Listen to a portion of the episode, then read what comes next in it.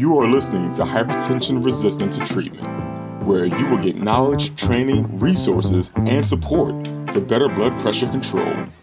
If you are suffering with high blood pressure or blood pressure that is difficult to treat, this podcast is indeed for you. Here is your host, Dr. Tanya. Hi, I'm Dr. Tanya, and I am here to teach you everything you ought to know about hypertension management. I am a clinical scientist and I've done research over 10 years. And I've found some interesting things about hypertension and blood pressure control and medication taking behavior. I would like to share with you all of the information I've found as well as all the information that's out there that, that will help you get control of your blood pressure. Stick with me and we'll take this journey to help you improve your blood pressure. Thanks for listening.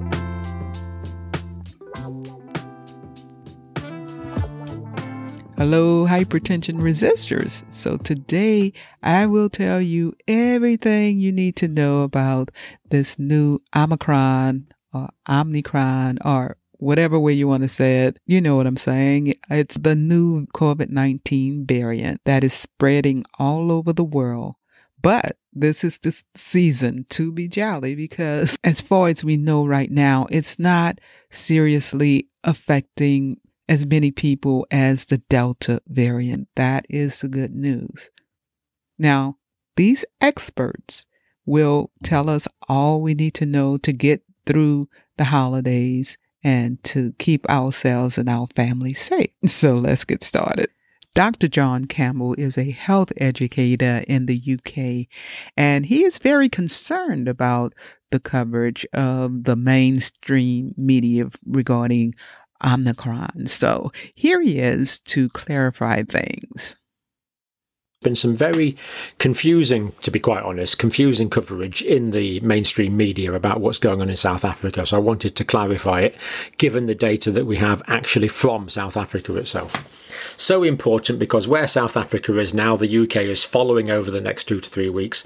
The United States will be following after that, and by extension, the rest of the world will be following at various paces after the South Africa example. Now, here we see the situation. Now, uh, India and Japan, thankfully, very low cases. That's good. Canada, they're going up slightly.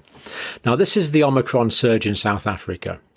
But if you look at relative number of cases, it's only up to where the United States is now. Now, South Africa will be carrying on increasing. There's no question about that. But this is Delta in the United States and Omicron in South Africa.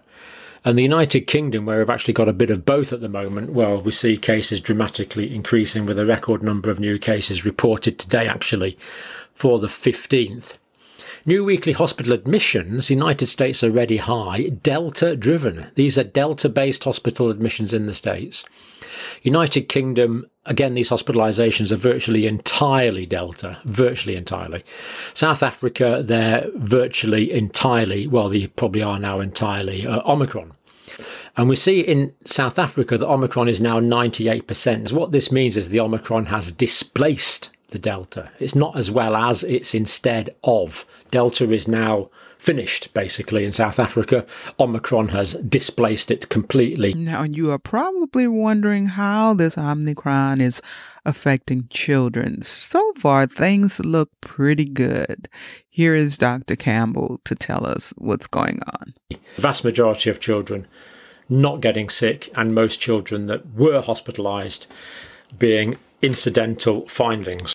Now, we know that the symptoms of this Omicron is a bit different than the symptoms with Delta. Now, what should we look out for now for this Omicron? Now, keep in mind, here in the United States, as of December 21st, 2021, the Delta is the common variant here. So, are the symptoms the same? I mean, it used to be what? fever, dry cough.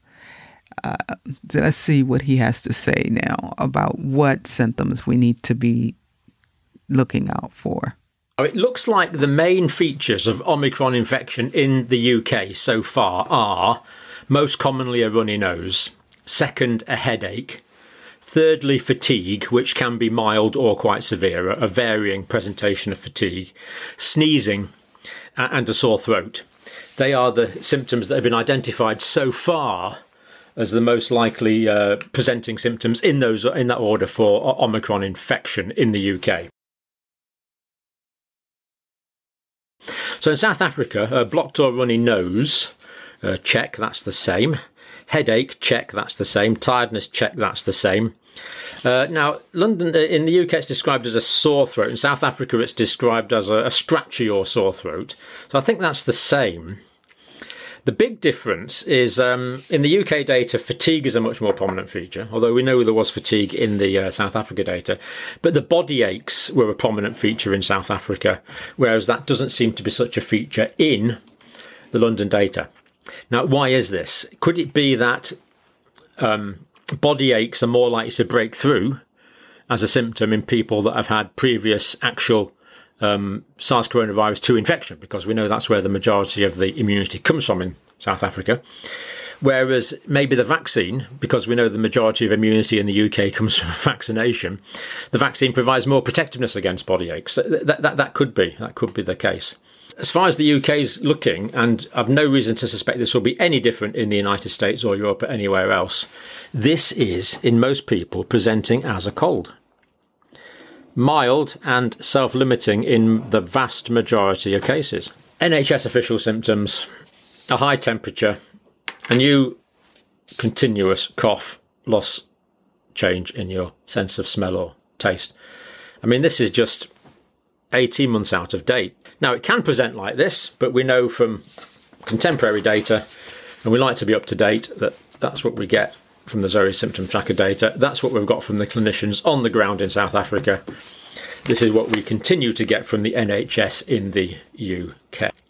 So, yes, it could present as a high temperature. Yes, it could present as a new continuous cough. Yes, there could be a loss of the change of sense of taste or smell, but normally not. Now, as you know, these sound like just the average cold symptoms. So, what should you do? I mean, these are common cold symptoms. If you have these symptoms, how would you know the difference if it's the new variant, Omicron, or is it a cold? And what should you do? If you have any of these and uh, you've had colds in the past, you're going to think it's a cold, but it may well not be. It may be a Omicron cold. Need to get tested. You might be thinking, why get tested when your symptoms are mild with Omicron? Well, the reason is that once Omicron is identified, it can be treated early if you do have complications. So it's best to know what you're dealing with early on. Because if you wait, you may miss the window of opportunity to get treated appropriately. Well, we know cases are not that high here in the United States as of December 21st, 2021. Well, cases of Omicron. We know we have Delta here. So we're dealing with both Delta and Omicron. And according to the experts, Omicron is going to replace Delta eventually, uh, quicker than we might think, too. We've been pretty lucky that Omicron has not caused many hospitalizations and deaths, but we still don't know a lot about this Omicron. However, so far it looks pretty good. Here is what Dr. Campbell has to say about the spread across the world. Uh, new daily confirmed COVID 19 cases. Now, Denmark is remarkably high for new cases. But of course, what we have to remember is Denmark has the best sequencing capacity in the world by far. So it's not surprising that they're picking up more cases. So Denmark, we see, are picking up a lot of new cases. Then the United Kingdom, Ireland, United States. Now, is this just the start of the upward deflection that we're seeing in the United States data, indicating the start of Omicron? Uh, the answer to that question is uh, probably, from what we know, probably. It looks like the Omicron surge is just about to start in the United States as we speak. Canada, uh, upward trend as well. Japan, uh, thankfully, still um, bumping along at the zero mark, which is which is great news and also fascinating. Number of uh, COVID 19 patients in hospital per million. So the United States still high. Denmark, Canada, relatively lower. United Kingdom and Ireland comparable. Dr. Tim Spector is a principal investigator of the Predict studies and the Zoe COVID study app. And he's a researcher and an author. And he is concerned about getting this word out of the new symptoms for COVID. He wants everybody to know about this. Let's hear what he has to say about what's going on with the new COVID, Omicron, uh, Omnion, Omicron, Omi, Omicron, Omicron, what, whatever way you want to say it. Uh, what's going on with this new variant? And he will give us information about other respiratory viruses as well and what we need to do to keep safe. Here he is. Let's look at uh, flu and um, cold like illnesses.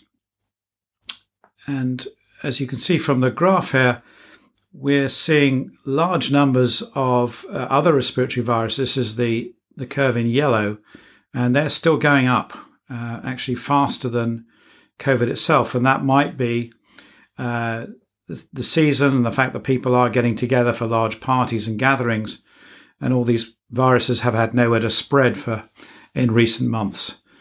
Uh, now, currently, we know that most uh, of the common symptoms of Omicron are exactly the same as you're getting from these other respiratory viruses. Very hard to uh, tell the difference. And it, it, the ratio of one to the other is changing, but uh, at the moment, it's because of the high rates of other viruses, it's about a one in five chance of uh, it being due to uh, COVID, which is, depending where you are in the country, a mixture of Omicron and Delta. That's still pretty high, so uh, do be aware of that and, and do get lateral flow tested. Omicron is set to be the dominant uh, variant by Christmas in the UK, and cases could well hit a peak higher than anything we've seen before uh, in the new year. But if the symptoms continue to be mild, uh, this is good news, and I think we might end up seeing a, an equilibrium where this uh, this virus uh, doesn't get eliminated, but just gets to low, manageable levels. Still, no reason to be complacent because uh, some people can still get long COVID. It can affect people with other uh, health conditions, uh, etc., and hospitalization is still going to be more likely than with a common cold. Um, the latest advice is to uh, take uh, daily lateral flow tests, um, and I think this is uh, quite wise if you can get hold of them, particularly just before family gatherings, but also make sure no one else has any cold like symptoms. Uh, because uh, that's a really good way of avoiding uh, super spreading events. I personally don't believe some of these uh, gloomy predictions uh, of uh, over 200,000 cases a day and two to 5,000 hospitalizations a day, as I think that we're already seeing people's cha- behavior change, and that is the biggest factor that actually reduces the number of cases and we've started to see that in London uh, soon. So I think all these models don't take that into account, and uh, whereas so I don't think there is total gloom and doom, uh, but we all have to play our part, and if generally we change our behaviour, we can keep this all uh, pretty manageable. Next, we'll hear from Dr. Daniel Griffin.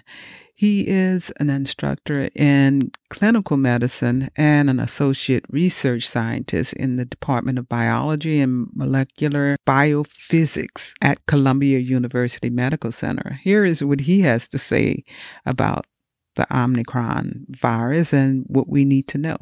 He also has some important stories that he is going to share with us. Here he is. This we have tough times ahead. The the numbers are rising. Um, and just this week, I got alerted um, from one of our local uh, systems that we have a severe shortage of monoclonal therapy. Um, and at least locally at this one institution, well, it's not just one, but this network of institutions, um, they're no longer offering post exposure prophylaxis with the monoclonals. Um, and they are restricting um, use only to either unvaccinated, not fully vaccinated, or individuals not expected to mount an adequate immune response as defined by the CDC, or age greater than equal to 65.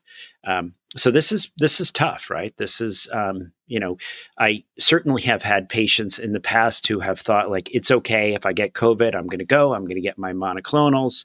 Um, I've done all the other things. Well, this might not be an option. Um, and you know, I'm hoping at some point, right, the majority of cases will be in the vaccinated because we we have clear evidence that a vaccinated person who gets infected is at lower risk, you know, mm-hmm. from where they started.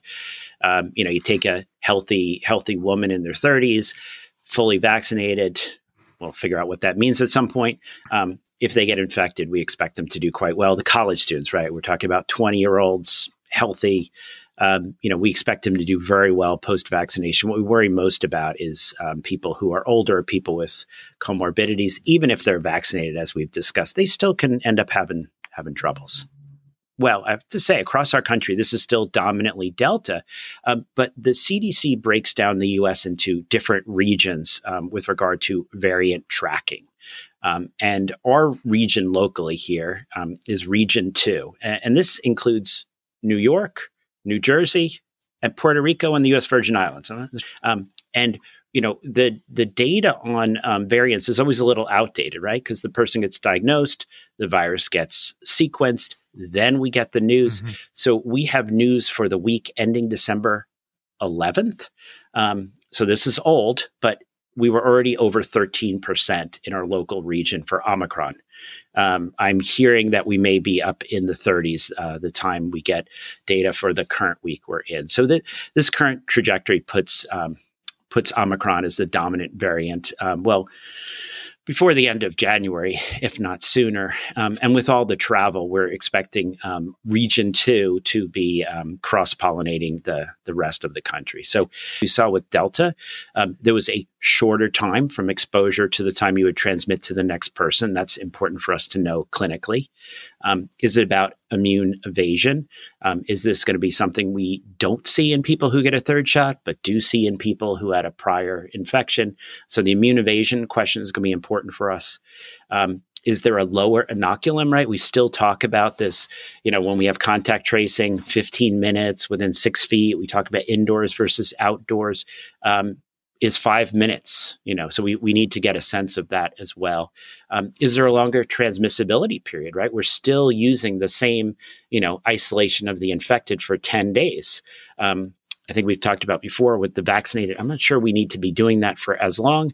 Um, but then the question comes um, with omicron is it longer? You know by the time you get to 11 is it fine to send that individual to a christmas party with you know the elderly parents?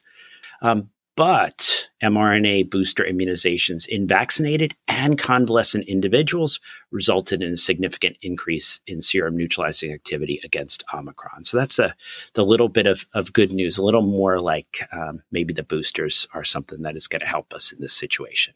Delays impact the efficacy of monoclonal therapy. So even though we say you have a 10 day window, the first three days is the most effective. The next six days continue to be quite effective. If you get past day six, your efficacy drops in half compared to giving it in those first six days. Um, we are hoping that people who have been infected before are less likely to get um, infected again. And I, but let me share a story. Got this call earlier today, busy day. Um, and this is a woman who um, is a healthcare worker. Um, she was initially infected in March 2020, so right in the early days, had COVID then for the first time. Um, but she decides instead of getting vaccinated, she's going to track her antibody levels. Um, she's testing them regularly. They continue to be very high. As my wife asked, who's paying for all those antibody tests? I guess our insurance companies are. Um, so she's feeling good. She's got this high level. She decides not to get vaccinated. She is planning on getting pregnant, but she is going to a um, an OB um, and doing in vitro fertilization. Um, the day before that in vitro fertilization appointment, she isn't feeling well, and she is required to get tested by the OB. And lo and behold, despite her very high antibody levels, um, she ends with uh, with COVID this second time. Um, she goes, she gets monoclonal antibodies. I'm not sure what the indication was, but she does uh, because she's not pregnant at this point. Um, so now 90 days pass. but she's still tracking those high antibody levels. She's now pregnant. Um, she somehow gets an OB to write her an exemption letter um, saying that because she is pregnant, she shouldn't get vaccinated. And now, today, I get a call because she again tested positive for COVID. Um, so I just want to point out, and this is a perfect example because people people want to go ahead and they want to draw those serology tests. They want to feel like if those levels stay high, that they're not going to end up getting reinfected or infected post vaccine. Um, but clearly, as we keep sharing here, we are seeing. Um, and we are getting this reported in the thousands reinfections, re reinfections, and now even re re reinfections. So, fourth infections in less than two years. This looks like this young lady has had her third infection um, in the last two years. Now, that's all I have for you today. Stay tuned to Hypertension Resistant to Treatment, where you'll learn everything you ought to know about hypertension and trending health topics. Thanks for listening, and I'll see you in the next one.